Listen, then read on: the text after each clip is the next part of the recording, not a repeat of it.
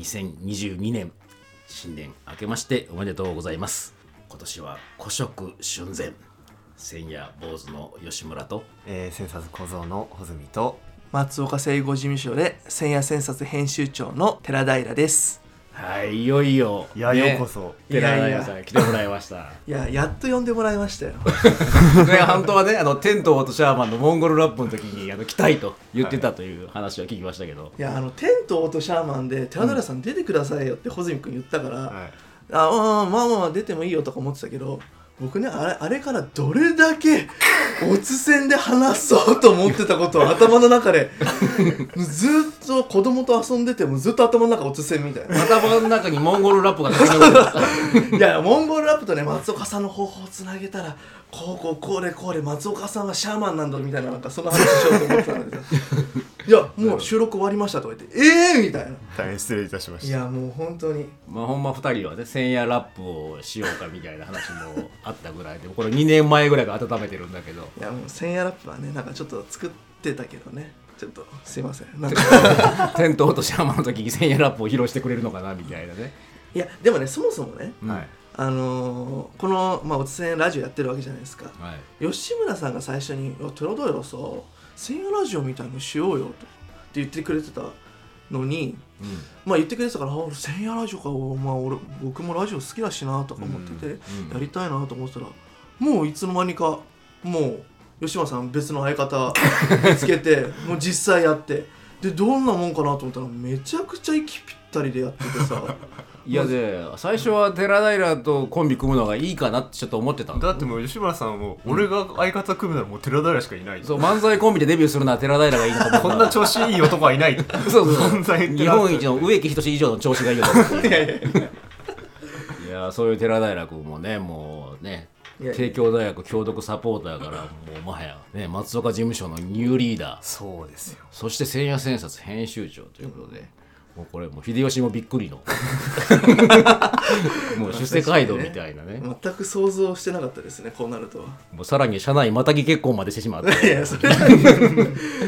でもうあのね去年は千夜千冊編集部も新たな動きもありましたよね。そうですね。ほぼ一人で千夜千冊をずっと図版組み立ててあのやってきてたんですね。でまあもちろんそれでいろんなことを学んだんだけどもやっぱ松岡さんがやっぱ寺平一人じゃ物足りないと。なかなか欲が出ますね。いややっぱりねいや松岡さんの方法ってやっぱみんなでこうやってやってうん。一つのあの編集をするっていうのが松岡さんの方法だからもっといろんな人とやった方が増えていくよっていうのが松岡さんの、まあ、アドバイスとしてあって。うん。ただやっぱこれをね外部の人と一緒にやるっていうのは結構ちょっと大変かなと思ってなかなかちょっと取り掛かれなかったんですよね、うん。でもほら松岡さん左の肺がんの手術やったじゃないですか。そうね。もうその手前ぐらいにもう松岡さんがもうはっきり僕にもうここまで寺平が社会性ないとは思わなかったみたいな。いつになったらチームでやるんだみたいな。はあこれはちょっともうやらないとなってなってそれでなんかメンバーをあの推薦してもらったって感じなんですけど、うん。まあ、そのメンバーは今はどんなメンバーで今はもう中心でやってくれてるのが、まあ、この前ね多読ジムで大沢賞を取った横澤あじゃあ梅沢か。それ大沢さんが言い間違えて横澤 そうだそれ横澤じゃなくてその梅沢光義さん。あとは、まあ、同じくリオ出てるね、うん。大泉健太郎さん、はい。あとライターで、うん。いや物語講座も、うん。なんなんていうの、も物語講座はあのお題改編全部やってくれてるね。ああはい、うん。やってるえ米川春馬さん。であとは今松岡事務所で手伝いもしてくれてるけど、えー上杉浩志さんうんの今4人であとまあプラス社内のねインターンの子とか合わせて、えー今やってるんだけどもね。もう千里集ばっかだよね。あそう。いいとこ取りばっかり。もうせ、うん。もうね千円は千里集しかできない。よぎすぐり千里集だからね。いや本当にもう感謝しかないですよ。いやいや。これ今やって8ヶ月ぐらいチームで。うんうんうん。やってるけどね僕がその2年半ぐらい千夜やった学び以上の学びはその8ヶ月でありますねやっぱり。やっぱりあの一緒にやる方が学びが深まる。やっぱり本当になんか寝る間を惜しんでやってくれてるからそうなってくると僕も真剣に向かい合わないといけないから、うん。こういうふうに伝えようとかあこれじゃ伝わらないんだったらこういうふうにやらないといけないとかあじゃあこういうふうに言ってくれてんだったらこうこうやらないといけないとかなんかすごい本当松岡さんが言う増えていく感覚ってこういうことなのかっていうのをね、この8ヶ月ものすごい実感してますね。でもなんかそうなんだろうね。その人がまあやっぱりこう刺激にもなるしまあこうそれぞれ違うやり方もあるから、うん。やっぱりあのそれに応えなきゃいけないってねあの言ってくれてたけどやっぱりそのそれだけのものを出してきたらこっちも応えざるを得ないというか、ある意味人を装置として使うような感じっていうかねあるよね。いや、本当そうですね。まあちょっとねまだいろいろ考えてるし、まあ、このメンバーだけじゃなくてうん。ちょっと他のメンバーとかも募集してね、うんうん。考えたいなとも思ってます、なるほど。はい、ありがとうございます。では、えー、ね、えー、寺平編集長が選んだ一夜を、えー、いきたいと思いますけど、えっと、何でしょうか？はい、えー私が選んだ千夜千冊は1651夜、えー谷口浩一日本の夜の公共圏です。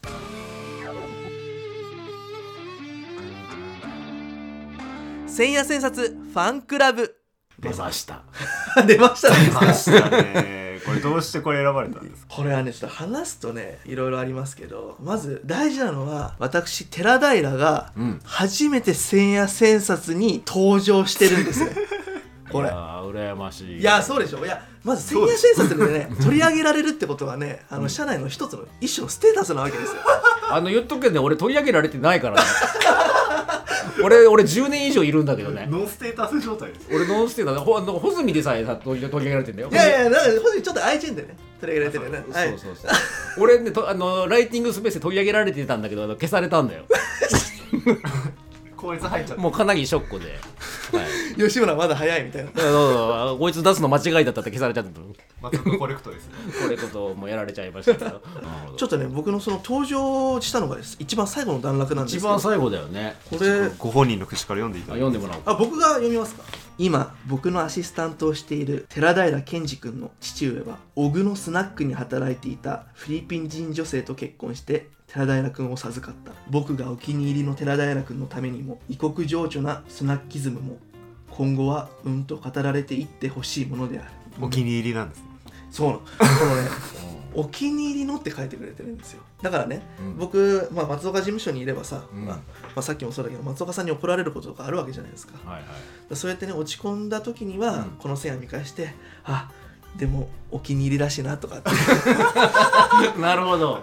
心の一夜なわけそうそう心の一夜なわけ安です。よ定剤なんですまあなんか穂積君のこと「いや穂積はすごいよ穂積才能ある」とか言った時もこの線を読んででも穂積はお気に入りって書いてないもんなみたいなねそうそうそうこの線を読んでこう慰めるという線やなんですけども、うんでもやっぱこの線やを読んでて何何度も読んでるし松岡さんの話聞いてて思ったのがこの線や、まあ、スナックについて、まあ、書かれた線やだけどもこのスナックっていうのは語られてあんま来なかったって松岡さん書いてていやそうでしょ。これだって学問の対象にならないもんね。普通はね、うん。だけどその語られてこなかったものに対するそのその語られてこなかったスナックに対してその松岡さんのそのアプローチの仕方うん。っていうのがなんかすごい松岡さんの方法的だなっていうのがうん。この「千夜」よく読んでたらあよく分かってその語られてない歴史にアプローチする松岡さん、うん。そしてなおかつスナック的なさ、怪しいものに惹かれるうん。松岡さん、うん。なんでこういうものに惹かれるのかなっていうのが、うん。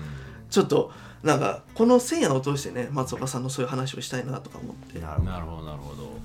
じゃあちょっといろいろね見ていきたいところですけども何ですか？ねこう最初都築恭一さんもこれ書いてんですよね。うんうんあの賃貸宇宙が千円千冊されてるね、うんはいはいそうです、ね、とてもあの面白い人なんですけどあの都築さんはに全国津々浦々どんな小さいところに行ってもスナックとフラダンススタジオはあるって書いてるんだよね。フラダンススタジオってそんなあんの？って思ったけいやどまあそうですね。ね言われてみればあるかなねまあでもそのスナックがこう確かに日本全国どこに行ってもある、うん、だって松岡さんだってこれあの最初の冒頭でも書いてあるけど、うん。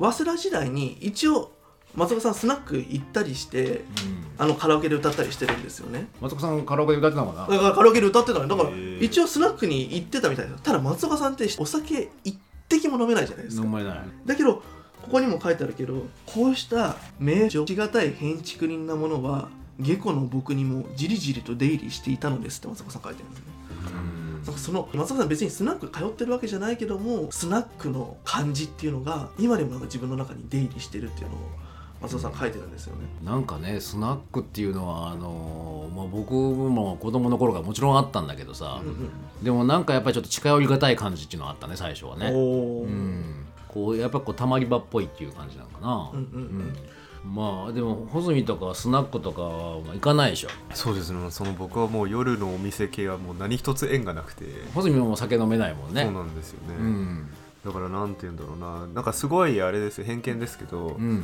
もうこ固定客しかいないみたいな。あうん。ーでなんかそれこそ一元さんちょっと行きにくいみたいなイメージありますけどねあるよね、まあ、実際ほぼそれに近いと思うけどね、うん。スナックがこうバカにされてきたっていうのも書いてあるじゃない。こう千夜千冊に、うん。理由1おしゃれじゃない。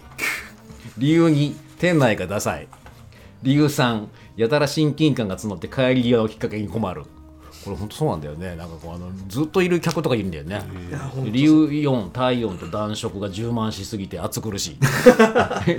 理由5近所付き合いが再燃するとねさっきの荒川区の話みたいな、これなんか理由1に集約してますけどね。いやそうなのよ。なんかダサいじゃん。実は僕はあのスナックであの二十歳ぐらい働いてたんでだからこう本当にねあの僕はあのもうあのすごいカルチャーショックでしたね。どういうところですか？まあ、ままずねあのみみんなねあのスナックってどういうふうに行ったことない人分かんないと思うけど、ホステスがいるのは分かりますよね、女の人が、ん。これ全部ねおばちゃんなんです。これ僕の母親みたいなおばちゃんばっかりがいるんですよ。でもっと僕スナックってなんかもっと若い綺麗なお姉さんがいるのかなって思ってたわけ。でもう全員おばちゃんなのよ。俺のお母さんみたいな、うん。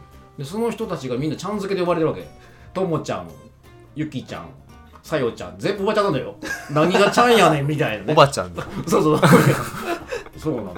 でもたまにねあの30代のバツイチの女の人が働いてたりするんですよ。うん。そうしたらすごいです。その人取り合いですよ。殴り合いの取り合い。俺のもんだみたいな。表出ろみたいなね。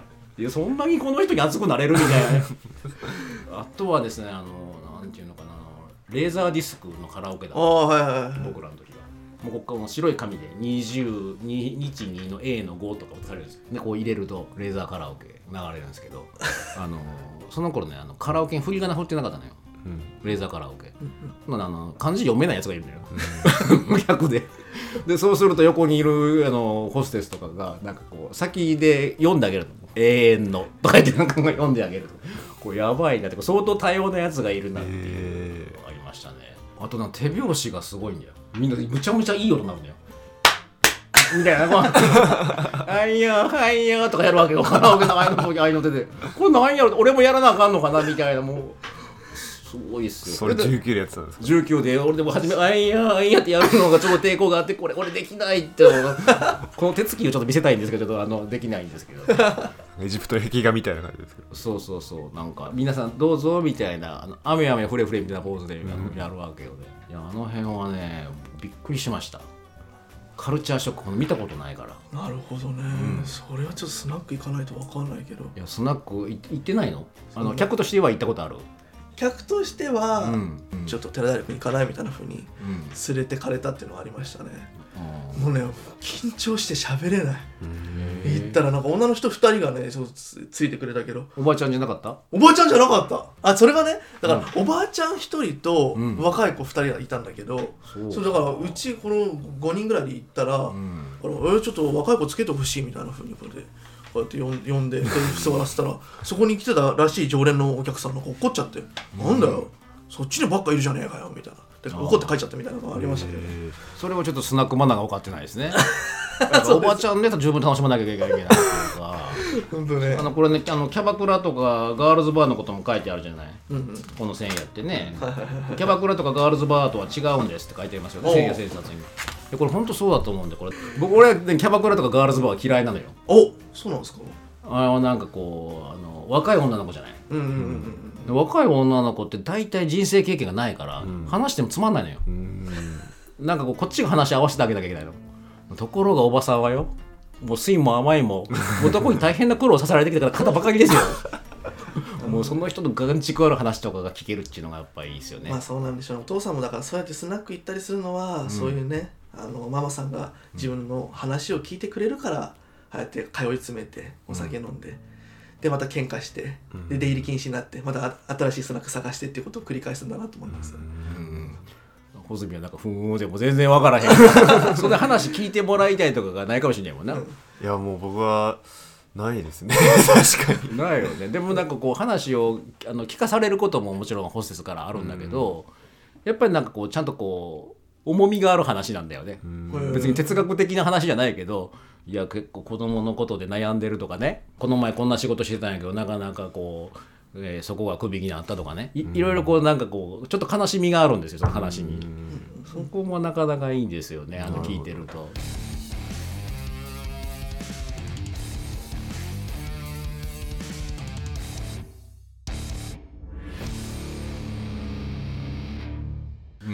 でもねまあちょっと今やっぱスナック時代はね、まあ、穂積君とか、まあ、それこそ僕とかわからないけども、うん。基本的に松岡さんがうん。これ、スナックとか別に行くわけでもないのになんかスナック的なものが出入りしてるって、まあ、書いてるわけなんですけど基本松岡さんって方法以前に怪しいものが好きなんですよね、確かに、だから怪しいものっていうか界隈。うん。でそう考えてみたら僕あの大学時代にうん、松丸本舗通ってたんですよね。あそうかそうか。そうそうそう、ん。だからむしろそれで松岡さんのこと知ったんですけど、うん、だから松丸本舗初めて行ったらめちゃくちゃ怪しいじゃないですか。困ってるもんね。うんうんうん。うん。で僕あの日本文化学科だったから、うんその日本文化に関する本のとこ行ったんですよ。なんか変な本屋だなみたいな。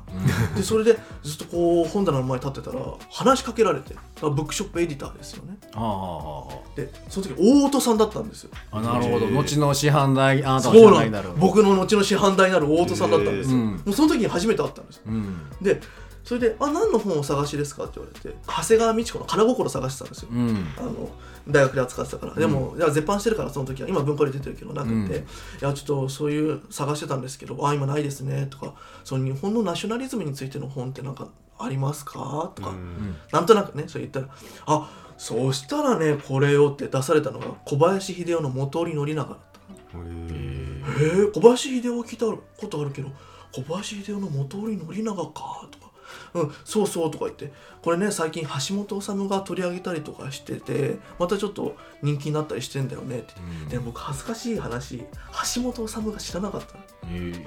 長谷川美智子知ってんのに。で僕橋本治って誰ですかって言ったらえ？日本文化やってるのに橋本治知らない？みたいな。止めてくれるなおっかさんね。背中のイチョウが泣いているよ？とか言って。何言ってんだこの人と思って。なんかその勢いに押されてもう元に乗りながらああ小林秀夫の元に乗りながら買っちゃいましたよその。なるほど。そこには空心を排して大和心で生きなさいというメッセージも込められてたかもしれない。本当そういうことだと思う、うん。あれってスナックだよなと思って確かに。本当に。だから松岡さんいやまあそれは結果的にスナックかもしれないけど松岡さんってスナック的なものをいろんなところに作ってんじゃないそうかあれ本屋のスナックだったんだ。いや本当だよ。そんなこと言ったら武蔵野ミュージアムだってちょっと怪しいところありますよ。本当に。いやあの近畿大学でさ、うんうん。あのビブリオシアターのどんでんを作った時も、こうわざとこう張り出した棚作って行き止まりを作って松岡さんその時にはっきり界隈って言ったもんはあやっぱその。だからあのねあのビデレンタルビデオのねアダルトコーナーみたいなねこんなこんななんかのれんまで下げたいぐらい言ってたもん。18金みたいなだからドキホーテ行って買い買ってきたのを飾り付けまくったりって言ってましたもんね。そうそうそう。落書きしろとかあのわざと本棚の棚を崩せって言ったからね、うんうん。綺麗に並べんじゃない。そうそうそうそう、うん。いやそれはねこの前の大宮アルスのうん。キックオフイベントっていうのもあったんだけど、はいはいミーデラの。そう。うん。あれはね大きい別っていう暗丼を置いておいて、うん。まあ椅子を置いてんだけど松岡さんがちょっとモダンすぎるみたいな。これ全然別になってないと別所とかうん。全然別格にもなってない。ダメだって言ってここになんか異質なものを入れないといけないって言ってそれでじゃあこれどうですかとか言ってなんか鬼の銅像みたいなのとか、うん。なんか不思議ななんかお寺のねオブジェみたいのを、うん。それを持ってこさせて、んそこに界隈空間を松岡さん作るんですよね、うんなるほど。そうすることによって別が立ち上がるっていう松岡さんの演出方法なんですよ。寺の仏像も持ってこさせるぞと。界隈化していくんですよそれやっぱ界隈化するって松岡さんにとって界隈ってやっぱ大事で、うん。やっぱ界隈ってさほらいいものも悪いものも混濁するわけじゃないですか。そうだね、うん。やっぱ編集ってなんていうか常識にとらわれちゃいけないってなった時に、うん。性も俗もいいものも悪いものもある種混濁したところからスタートしないと編集的な新しい関係性を結べなかったりとか新しい価値っていうのは作れないっていうのが松岡さんのが信じてるんですよね。それが編集的価値観として、なるほどうん。ね、だから松岡さんにとって界隈っていうのは、うん。その大事なトポスなんですよね。まあ、界隈って、まあ、あのある意味道みたいなもんで、まあ、ストリートというかね、うん。あのだからちょっとこう世の中のルールじゃないルールがもうそこでこう動いてるっていうところはあるよね。うんうんうんまあ、だからスナックなんかもあのもちろんお金のやり取りはするんだけど、うんうんあれあのむちゃくちゃなルールでしょだってホステス勝手にお酒飲んでるのもだからあの飲んでいいって誰も言ってないのに「ああなたも飲もう飲もうあんたちゃんも飲んで」みたいな「志村君もはいはい」みたいなはい「もっと飲めるわよね」ドボドボドボみたいな俺こんなことしていいの人の酒をっていうの思うよねいや本当そうですね、だからなんかあのその界隈っていうのがこう新たなあのルールロールツールを発生させる。うんうんうんまあそういう装置になるっていうふうに松岡さんも感じてるんだろうね、うんうんうん。あれかな。スナック行きたくなってきた？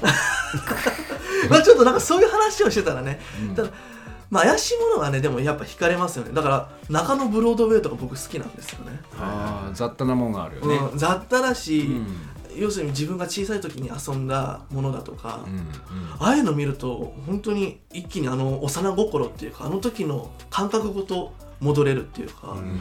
あとはなんかねこうそういう昔のおもちゃだけじゃなくて奥に行くと急に一人になる時があるんですよ。中のブロードウェイって、ああなんか何にもないようななんかところあるよね。そうそうそう。あの時にいる時のうん。ゾワゾワ感っていうの。うん。多分隠れ家感。ううん。んなんか松岡さんも隠れ家好きなんですけどなんか福岡とか行った時になんか中野さんに連れてかれてうん。隠れ家的なカフェとか連れてかれると「ここがいいんだよ」とかって松岡さん言うんですけどやっぱ隠れ家に惹かれるっていうのはやっぱありますよね。なるほど。秘密基地とかなんか行った作ったじゃないですか。はいはいはいなんか今ねどうなってんのかなと思いますよね、なんか今さなんかああいう家の隙間とか入るとさ急に電気がパッとついてさあやばみたいななんか逃げなきゃいけないみたいなさ。確かにね、うん。あのー秘密基地とか作った？作ったことないですね。そんな作れるよう作なったことない。う んそう。うん作れるような場所がないもんね。場所がないですね。世田谷区なんて何もないよ。そういや本当そうですよね。空き地ないよ、空き地ないですよね、うん世田谷からもうあんな住宅がひしめいてるからさ、ん。なんかちょっとでも怪しいことしたらさ警察来ちゃうしさ。だかうんらそういう意味では本当そういう界隈っていうのがなんか作りにくいっていうかないよね。ないないない。もうあのーね僕らが子供の頃とか普通に秘密基地は作ってたよ。うん。1号2号3号って 3, つぐらいあったけどな、作れるんですか？そんな作れてたよ、何を集めてるかっていうとほとんどボルトとかナットとか集めてるだけなんだけどね。あー、まあそういう意味ではね荒川区下町はそういうのありましたね。まああの工場とかあるからいっぱいあるんじゃないあーありますね。ありますありますうん。まあでもこの千夜にもスナックがこうどんどんこうへ減ってきてるみたいなね。うんうんうん感じのことはちょっと書いてはいるよね、うんうんうんうん。そうまああのだんだんやっぱり面倒くさくなるんだろうね。あのこうそういうのに行く行ってやり取りしておあのお酒飲んでまあちょっとチャージも取られるしみたいなね。まあだってあこれだからスナックとは何かってやっぱ何かのモヤモヤなわけですもんね、うん。このなんかのモヤモヤってなんか言語ができないから結局なんだか分かんないみたいなね。もっとはっきりしたものにしようよみたいな感じになっちゃって、うん。だからそれを松岡さんはいや違うんじゃないっていうそのモヤモヤこそが大事だったんじゃないってことを、うん。まあ、書いてるわけじゃないですか。でねちょっとこれちょっと次の話進んじゃうんだけど、はい。結局、まあ、スナック研究進んでこの本も評価してるけども、まあうん。偉いけどもスナックの文化現象学はもうちょっと進んでおいてほしい。スナッキズムはうん。未だ未解読なのであるって書いてるんですよ。普通の学者ってさじゃあスナックって何ってなったらスナックのことについてめちゃくちゃ調べるわけじゃないですか、うん。でスナックの歴史をたどるわけじゃないですか。これもなんかデータとかも結構あるもんね、うん。あそうですよね。データとか集めていけ、うん。でも松岡さんはそういうことじゃないんですよね、うん。そのスナック的なものは何か？でを常にこう考え続けてなおかつそのスナック的なものをどういうふうに転換できるかなってことを常に考えてる。んですよ、まあ、だからそれが松丸本舗になったりだとか、うん。近代とか武蔵野ミュージアムになってると思うんですよね。うん。だそれこそあの後ろの方に仮説で書いてるけども浅岡瑠璃子や雪沢のような濃ゆいママや歌右衛門の熊のぬいぐるみ尽くしの部屋のような店内がさもなくばカウンターに初音ミクが AR するようなスナックが歌になるべきですと。松岡さん書いてるんですよね。なんか21世紀のスナックみたいなことを松岡さん考えるわけなんですよ。21世紀のスナックいいね。いやいやあのこのイシスの下の本楼でもスナックできそうだもんね。あそうですよ。だから、ん。たまにうちさ事務所が女性多いからさ、うん。やっぱり時折松岡さんの周りがスナック化するよね確かに。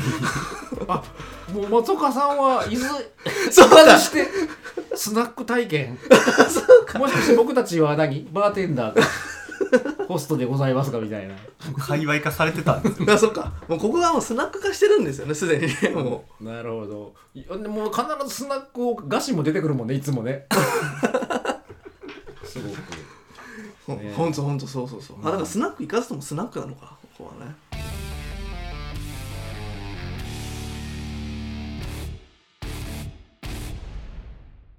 いやでもねだからだから松岡さんの言うとか見てもさ、なんかすごい怪しい雰囲気が立ち込めてるわけじゃないですか、うん。界隈だよねあれ雑誌自体のもうもうほんと雑誌が界隈、うん。そうだ、うんあれもスナックだったのか、うん。でもそういうのがなくなっていくけどもだから松岡さんがなんでスナック書いてるかって言ったらそういう時のそのぐちゃぐちゃっとしたモヤモヤっとしたものが、うん。実はスナックの中にうん。公共圏だけども、まあ、夜の公共圏ですからね、うん。その夜的なさものが実は美音的にね保たれてきて今に至ってるんじゃないのと。うん。それが何かしら人のなんか根ざしてる欲望っていうのかほ本能的なものに訴えてるから確かに数は少なくなってるけども残ってるんじゃない？ってことを松坂さん書こうと思ってるんですね。でこのアプローチ方法ってあの神秘主義10連発ぐらいやったじゃないですか。はい。あの感じに似てるんですよ。うん。なるほど。なるほど。松岡さんがんの手術を終えた後に、うん。最初に何書いたかって言ったら神秘主義だったわけじゃないですか、うん。あそこから始まったけど。いうん。や神秘主義もあのディオニソスもそうだけどもあれも狂乱とかさ、うん。まあ、異端思想だとかさあの錬金術とかああいう普通の世界史の中で言ったらアウトサイド的なものが、うん。あのそういう神秘主義が請け負ってるわけ、うん。でも世界史ではそこが語られないわけですよ。うん。でもそこを語らないといけないんじゃないっていう松岡さんは問題意識があって、うん。あの神秘主義に行ったと思うんですね。だからそこを見ることで初めてなんだろう人間ってことが分かるし語られてこなかった歴史が分かるっていうのが松岡さんの直感としてあってとか実感としてあって、うん。神秘主義をうん。ああいうふうに連続して書いたちょうどサイボーグの話の時に、うん。あのフラジャイルの話ちょっと出たんですよ。あの欠けたものに着目するとか,、なんかそれもやっぱりそっち系で、なんかその一番と得意点というかなんていうんですかね人間としてギリギリの状態を保っているものじゃないですか、うんうんうん。でもそれなのに成立してるってことはそこまで含んだ拡張的な状態で判断しないといけないのにあくまで標準的人間像みたいなのを押し出し続けてるのが結構問題なんじゃないかみたいな話をしてたんですけど、なんかやっぱりそれにかなり近いですよねこの界隈もそうですけど、そうね。あの「多読人ムスペシャル大沢正知を読むで」大沢さんがあのオープニングレクチャーしてくれたんだけどその時もね歴史の中の残余というのをね、うん。4つの読み筋の中で1つ挙げられててね。その語られてこなかったもんだね、うんまあ、だから今歴史でいうとか新選組みたいなものとかもよくわからないわけだよね、あのうん本当はこうあの小説とか物語になってるからけれども、でそういうものとかを見る必要があるみたいな話をしててもうこのスナックなんかもまさに日本のもしかしたら通奏低音かもしれないけれども、まあほぼ語られない。うん。っていうもんなんだろうね。いや、うん。本当そうですよね。まあ僕ねこれスナックさ結局松岡さん未解読だって言いつつこれ一番最後にさ松岡さんセリフ書いてて「では今夜はあの界隈のスナックであら珍しいいらっしゃい」って書いてるんですよ。うん。いっぱいスナックのこと書いてるけどこの一文「あら珍しいいらっしゃい」が松岡さんの中のスナックだと思うんですよこれ。うんなるほど。なんか。これがほあの松岡さんがこういろんな情報に接する時のの姿勢だと。そう。うん。だからこの断片が全体を凌駕してるっていうなか、うん松岡さんの文章ってこういうことだと思うんですよね。隠れてるものをじゃあ持ってくる時にそのまま書いても難しいわけじゃないですか。それジャコメッティも何か人を見た時にその人をそっくりそのまま書いてるんじゃその人が描けないと。うん。どうしても小さくにせざるを得ない。そういう時松岡さんはこういうふうに「あら珍しいいらっしゃい」っていういろんなメタファーを使ったりだとかあとは場面的なんですようね、ん。松岡さんの文章って。うん。だから学者とかそういう研究者よりも松岡さんってアーティストとかあの演出家に近い感じがするんですよね。やっぱこういうのを読むと。ううん、いやそりゃそうだろうね。なんかこうなんかを研究自分自分は学者というのは遠いっていうのは言われるもんねいつもね、うんうんだからだからそっちになんかシンパシーがあるっていうかそっちに仲のいい人もいるっていうか、うん。だからここういうことを近江のアルセでもやってるわけなんですよね。うん。でもなんかその界隈の設定がすごい絶妙ですよね、うんほんとそう。いやなんか僕あの上歴の表紙を作ってた時にあの一回没案にしたなんかすげえ建物が林立してるようなものを作ってた時にこの部分はいいこの部分はダメこの部分はいいっていうのを全部だから赤字で入れてくれてたんですよ。結局使わなかったんですけどでもその建物の並び具合だけでこの領域は良くてこの領域はダメっていうのがある。その時思い出すのがあの中国にあった空論城ってあれやりすぎだと思ってるんですよ。けどなんだろうなそれこそ近代のやつとか、まあ、あるいはもうちょっと駄菓子屋的な感じとかってあの絶妙具合があるじゃないですか。そこがなんか松岡さん文章とか思想とか考えにも出てるなっていう感じが今寺さんの話を聞いてても思いました。本当に絶妙なんですよ。松岡さんね革命家でもなければ本当アナーキストでもないんですよ、うん。本当はね。アンチ社会じゃないんですよ。うん。自分でも、あの松岡さん言ってるけども。それはそうだね。社会を転覆させたいとか、新しくアジールを作りたいとかそっちじゃないんですよね、うん。ある程度沿いながらある程度の文脈に沿いつつずらしていくっていうね、そのずらしで世界を変えていくっていうのが、だからその穂積君が言ってる絶妙加減っていうのは松岡さんのそういうところにあるんだと思う、まあ別だもんね松岡さんは。だから別別を作ってるわけだからね、うん。別っていうのはなんかもうあの元々の元みたいなのがあって並立してるもんだからね、うん。別っていうのは、うん別だけあるってことはないわけだから、うんうんうん。うん。あ本当ですね、うんえーこのね千夜ではこう隠して思う日本のスナックとは高度成長期に生み落とされていた荻っ子でありながらついに低成長にもグローバリズムにも全く影響されずに生き延びてついに少子高齢化の唯一の界隈装置となりつつあるところの百太夫であって唯一なのであるっていうねこの言い換えもすごいんだけどね。そうですねまあ今まで話してきた界隈っていうのがここでも出てますもんねうん、百太夫、まあ、これはあの久々師とかねあの遊女の神様で和合とかの神でもあるけれども、うん。まあ、結はね助け合いあの相互互助さ互助の組織みたいなもんだよね。でまああの加えてもう一つこれこそは最も陽気なママたちが守っている日本のマトリズムなのである。はいはいはいはい。なんか確かにこう陽気なママたちなんだよね。うんうんうんうん結構下品なんだよママさんとか、ああ下品いいですね。ホステスとかって、うんうん。普通にねちょっとなんか僕はあのあのあの働いてた時とかって、はいはい。19歳の僕がもうちょっと聞いてられないぐらいな下ネタなんです あのママさんたちが言ってることが。確かに親世代にそれ言われるとちょ相当きついですね。ちょっときついのもうほあの穂積が絶対に言えないようなこと言葉をねあのやたら言うわけよ。穂積が言えないあの弾痕とかのこととかをもろに言うわけ。いやそうですね。あのホステスさんたちが。もうでも陽気なのよ。まあそういうふうに言われるとねなんかうちのお母さんもいいところあるのかなとか思っちゃいますよね。いやそうでしょう。それはもう陽気な第一母神ですよ。ほんと陽気だし下品なこと言えやっぱ言うし。うん。やっぱうちの友達とか会うとびっくりしますからね。うちのお母さんに会うと。えそんなこと言うの？みたいなことを。平気で下ネタとか言いますからね、いやいやでもそれ魅力的だよ本当に。もそうですよ。これなんか許しと恐れだなって感じですよね。なるほど。なるほど許してそれを緩めるっていうね。緩める感じですよね、うん。自分からこう言っていくことによってあここまで言って大丈夫なんだっていう領域を作っていくというか、そうそうそうそう。なんかね恥とかっていう概念もねだいぶ緩んでるっていう感じする、うん。ホステスの方とかっていうのはもうチーママとかはねあの客来ないとね人生いろいろとか歌いながら自分で泣いてたからね「うーん」とか言ってて「人生いろいろ」とか言ってなるほどね。そういうのってすげえな19歳の男の子に見せる姿じゃないじゃない、っうんていうのとかね。あとなんかそのチークダンスをのタイムがあったんですよスナックで。あはいはいはい。で石原裕次郎とかフランク長井とか関わるとみんなねなんか誰からでもなんかスーってチークをみんなあの「はい待ってました」みたいな感じで踊り始めるわけよ。うんホステスの中でほんとびきりおばあさんがいたんですよ、うん。大鳥圭介みたいなね。なんかこう園長先生みたいなこんなおかっぱの小太りのおばさんがいたんですよ。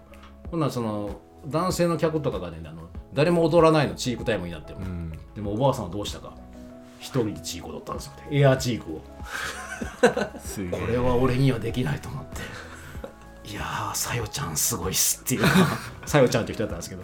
さよちゃん生涯一ホステスってなんか思いましたからね、いやだからなんかそそういうの聞くとねやっぱスナック行かないといけないかな。いやそうかもしれないって気になってきますよね、じゃあこ今年は豪徳寺のスナックも行ってみるかみたいな。違うかまあでも本浪スナックもねあのあるかもしれないし、うんはい、そうですね、い。